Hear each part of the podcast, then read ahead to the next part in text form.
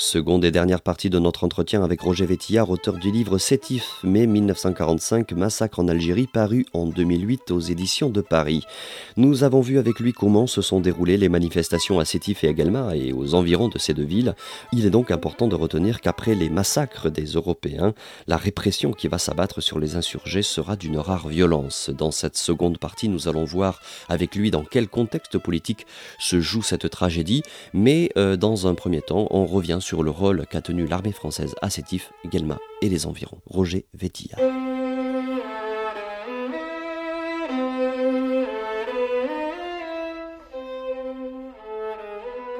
Or l'armée intervient euh, à Sétif très rapidement, je vous l'ai dit, mais les choses se calment.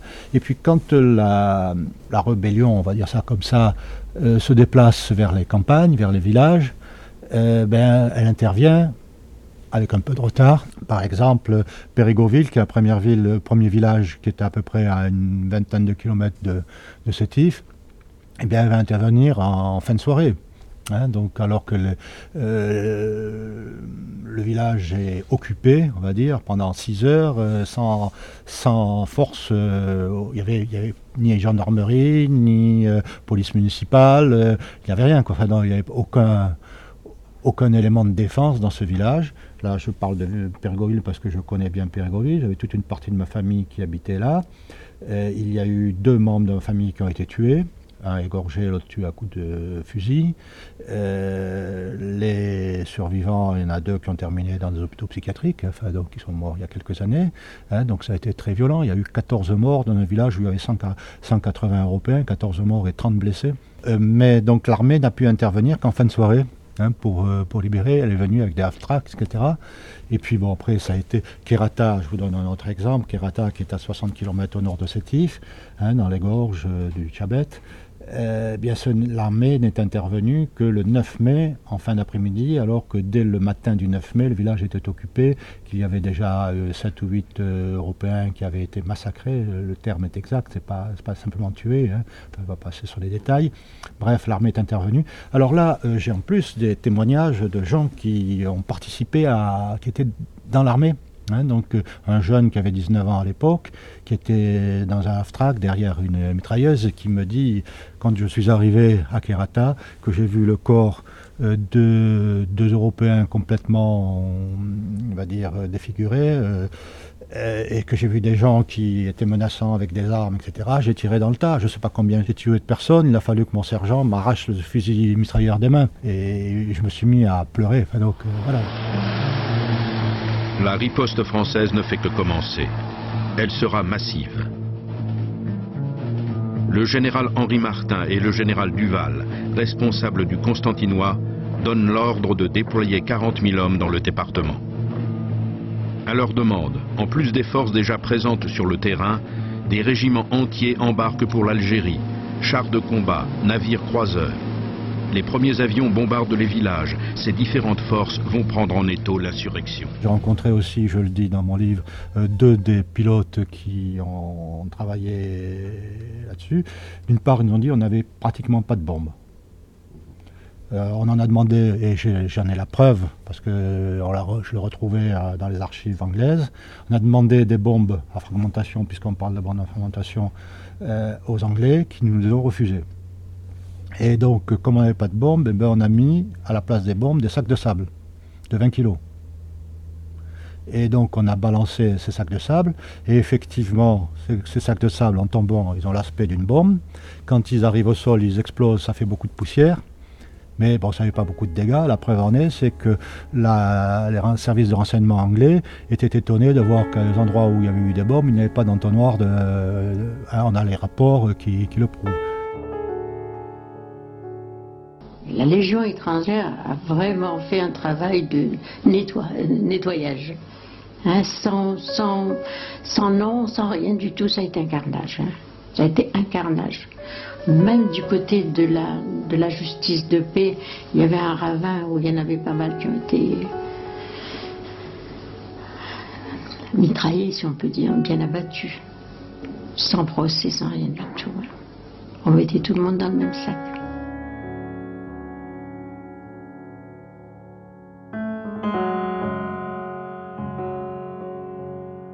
À l'aéroport de Sétif, à Enarnat, il y avait six avions, dont deux avions de surveillance, avec les fameux Piper Cup.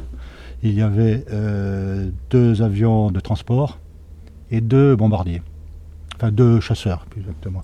Et puis sont arrivés de Tunis euh, quatre avions. Donc vraiment, l'aviation, c'était quand même réduit à sa plus simple expression.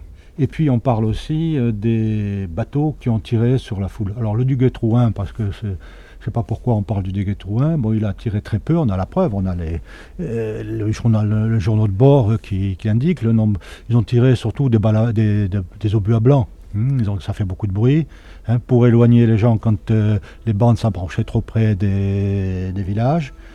il y a d'autres bateaux qui ont tiré beaucoup plus et dont on ne parle pas. Donc, euh, mais vraiment, c'est pas, c'est pas énorme. Donc, ce qu'ont fait les bateaux, hein, oh, là aussi, c'est, partie de la légende. L'armée coloniale, appuyée par les services de police, de gendarmerie et par les milices, s'est attelée 50 jours durant à une répression féroce, aveugle. C'est le temps des exécutions sommaires, un bilan lourd où 45 000 personnes ont perdu la vie alors que légitimement les Algériens indépendantistes et pacifistes réclamaient eux aussi leur libération ont été fait massacrer. C'est près de 45 000 victimes à Sétif également le 8 mai 45.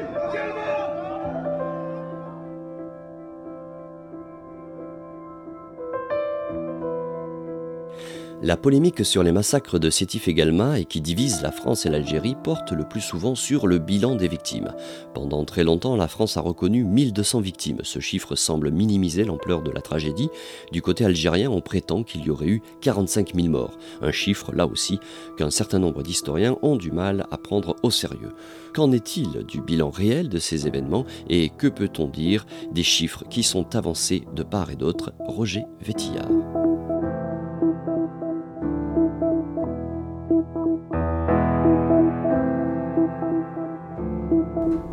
On, va, si on regarde un petit peu, là aussi j'ai fait un tableau dans le livre, on va jusqu'à 100 000. 100 000 morts euh, déclarés par le journal du FLN euh, El Moudjahid. Bon. Euh, en Algérie, actuellement, officiellement, c'est 45 000.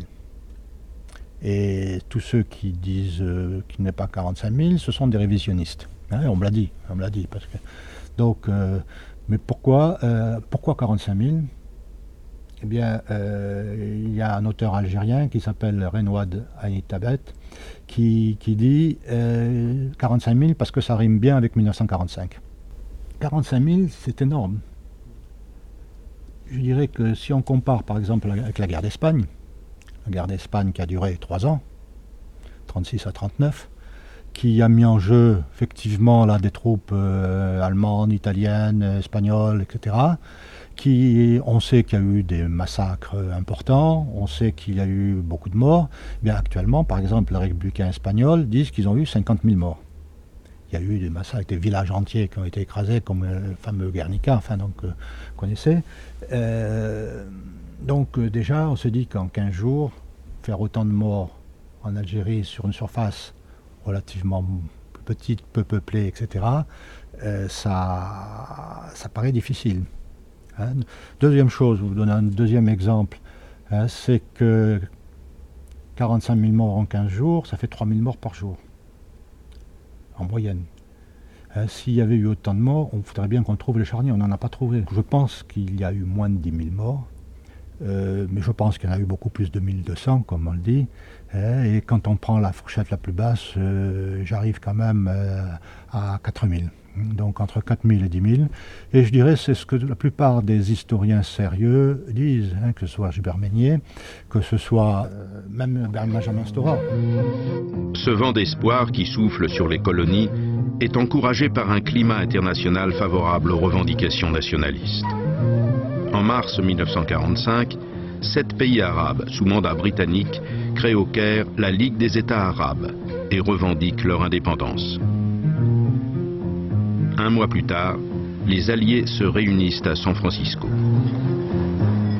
Ils s'engagent à tenir compte des aspirations des populations et à les aider dans le développement progressif de leurs libres institutions politiques. Le principe du droit des peuples à disposer d'eux-mêmes sera inscrit dans la Charte des Nations Unies. Faut savoir qu'à l'époque, donc, euh, les Américains, Roosevelt, euh, qui est mort d'ailleurs, c'est aussi un élément important, il est mort en avril, un mois avant les événements. Hein. donc, que Roosevelt les Américains ne reconnaissent pas, disons, la légitimité du gouvernement provisoire du général de Gaulle. Les Américains ont été avaient plutôt appuyé le général Giraud. Hein. et donc, il y avait quand même un certain nombre de contentieux, d'une part. D'autre part, euh, les Américains, évidemment, pour des raisons géopolitiques qu'on imagine, euh, veulent que les pays européens euh, abandonnent leurs colonies, ne serait-ce que pour les, remplacer. Hein. Donc, ils ont donné des signes, disons, favorables aux indépendantistes. On dit que Abbas aurait rencontré Roosevelt, je ne le crois pas. J'ai pu faire mon enquête, hein, donc je ne pense pas. Mais enfin, il y a eu quand même des intermédiaires entre, entre Murphy, à service intermédiaire entre le, consul américain à Alger, hein, entre euh, les indépendantistes et Roosevelt. Hein. Donc euh, il y aurait peut-être eu des promesses d'intervenir s'il y avait des incidents de la part de Roosevelt, c'est ce que, conclusion auxquelles j'arrive. Mais la mort de Roosevelt a peut-être modifié un petit peu les choses, parce que euh, les indépendantistes, quand ils se sont révoltés en, mai 45, eh bien, euh, ils avaient entendu, on a des preuves publiques, hein, que disant une grande puissance est derrière nous. Hein. donc les Américains euh, ont été disons, ils ont distribué des tracts favorables au droit des peuples à se diriger, à se diriger eux-mêmes. Euh, ils ont favorisé la surveillance, financé les mouvements indépendantistes, etc. Ça, on le sait. Hein. Bon, mais euh, bon, voilà, je crois que ce qu'on peut dire, il y a eu une. Mais en 1945, ils sont restés neutres, hein, ils ne sont pas intervenus. Enfin, au moment des événements, ils ne sont pas intervenus. Les Anglais, eux aussi, ont eu un peu la tendance, parce qu'ils voulaient se favoriser un peu la, euh, le passage jusqu'à l'Égypte. Ils étaient en Égypte, ils étaient au Liban, en Libye. Hein, et ça leur était, ils étaient à Malte, etc. Donc euh, que la Méditerranée soit un lac anglais, ça les intéressait pour aller jusqu'au canal de Suez.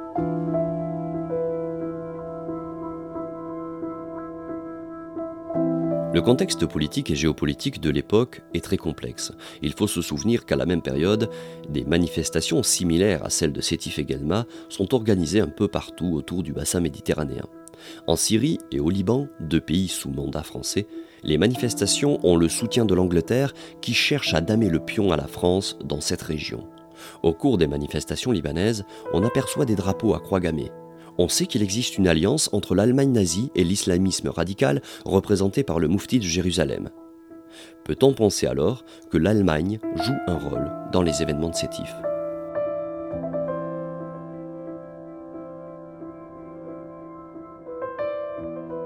L'Allemagne a, joué un petit rôle, mais avant, hein, c'est-à-dire euh, dans les années 41-42, où elle a favorisé euh, la création de mouvements révolutionnaires, hein, le Carnat en particulier, Comité d'action révolutionnaire nord-africain, hein, dans lequel beaucoup de gens du PPA, du Parti du, peuple algérien de Messaléadj, euh, se sont engagés et ont créé en quelque sorte une fraction un peu dissidente, mais qui a été exclu, puis réinclus, etc., qui a été dirigé par euh, Lamine Debaguine, qui était un médecin de la région de Sétif, hein, de Saint-Arnaud, 20 hein, km de Sétif, euh, qui a été d'ailleurs le seul dirigeant à rester en liberté jusqu'en 1945.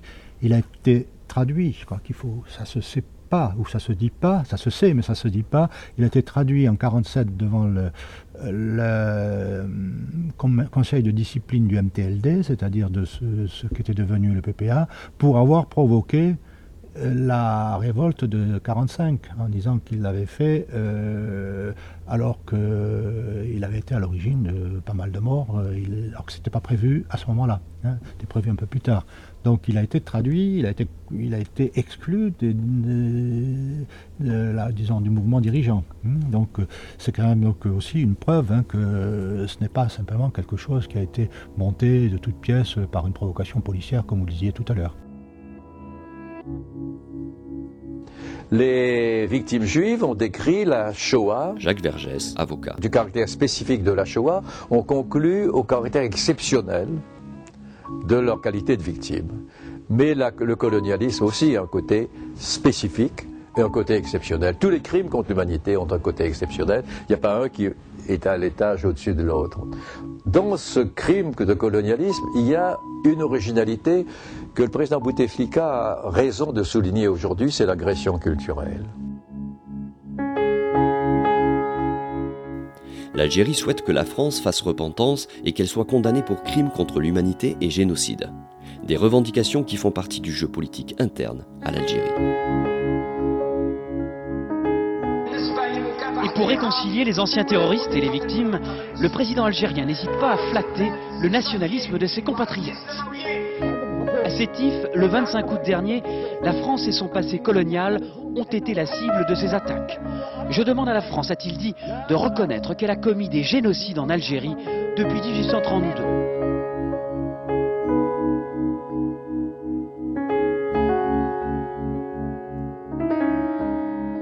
1980, qu'est-ce qui se passe fin des années 80 Premièrement, il y a le procès Barbie.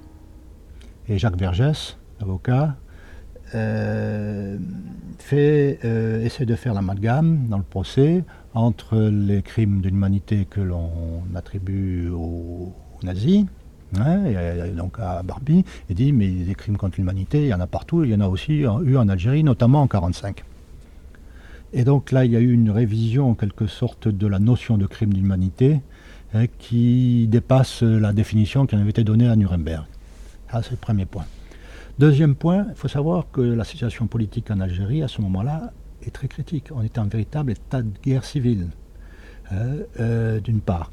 D'une part, il y a effectivement donc le mouvement islamiste, euh, le FIS, le Front islamiste du Salut, hein, qui est en pointe, qui est en train de gagner des élections, qui va gagner les élections législatives qui vont être annulées, invalidées pour éviter par l'armée hein, qui empêche donc un, coup d'État.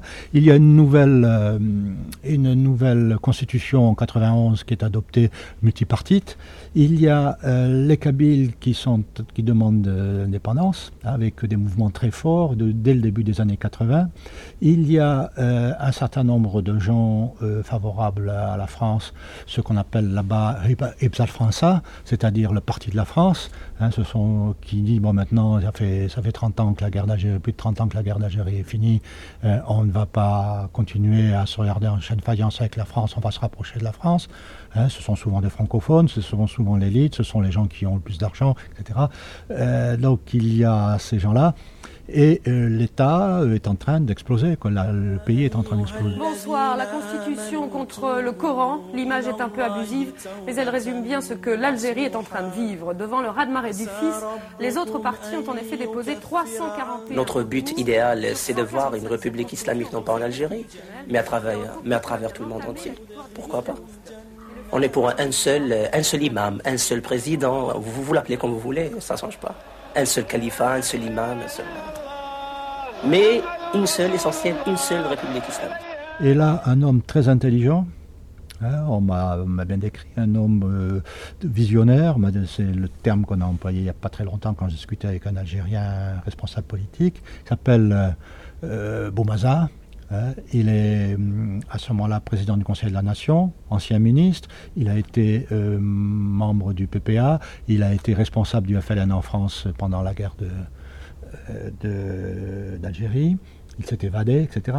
c'est un homme qui est de la région de Kerata, c'est aussi important. Et euh, il dit bon, ben, la seule façon de, de réunir, de refaire l'unité du pays, eh bien, c'est de lui, donner, lui rappeler ce qui s'est passé en 1945. Je résume, bien sûr. Pourquoi? Qu'est-ce qui s'est passé en 1945 Eh bien, les, les Kabyles, ils ont été au premier rang. Ils étaient en Kabylie, là, tout le nord de île, c'est la Kabylie. Ils été au premier rang de l'insurrection. Ils ont c'est eux qui ont le plus souffert. Donc rappelez-vous, vous avez participé au combat pour l'indépendance au Kabyle, donc vous êtes algérien. Vous avez participé à la formation d'Algérie. D'autre part, aux islamistes, il leur dit, mais attendez, on a fait le djihad avant vous. Donc euh, on sait ce que c'est, hein, euh, faites-nous confiance. Et enfin, aux, partisans de rapprochement avec la France, on dit, regardez ce qu'a fait la France en 1945. Hein, donc euh, vous voulez vous rapprocher de tout cela. Donc c'est une opération essentiellement à but de politique intérieure hein, qui est réalisé à ce moment-là et, qui est relayé par un certain nombre de médias français, l'époque, qui aboutit au film dont je vous parlais, au documentaire que vous parlais de Mehdi Lalaoui, où celui qui termine celui qui termine ce commentaire l'interview, par une interview, c'est M. Boumaza. M. Boumaza, eh bien c'est lui qui tire les conclusions de ça. Il est le président de la fondation du 8 mai qu'il a créée en 90 à Kerata. Et cette fondation du 8 mai, c'est elle qui réclame la condamnation de la France, la repentance de la France, qui réclame des dommages et intérêts, etc. Hein, donc euh, je crois que c'est assez clair.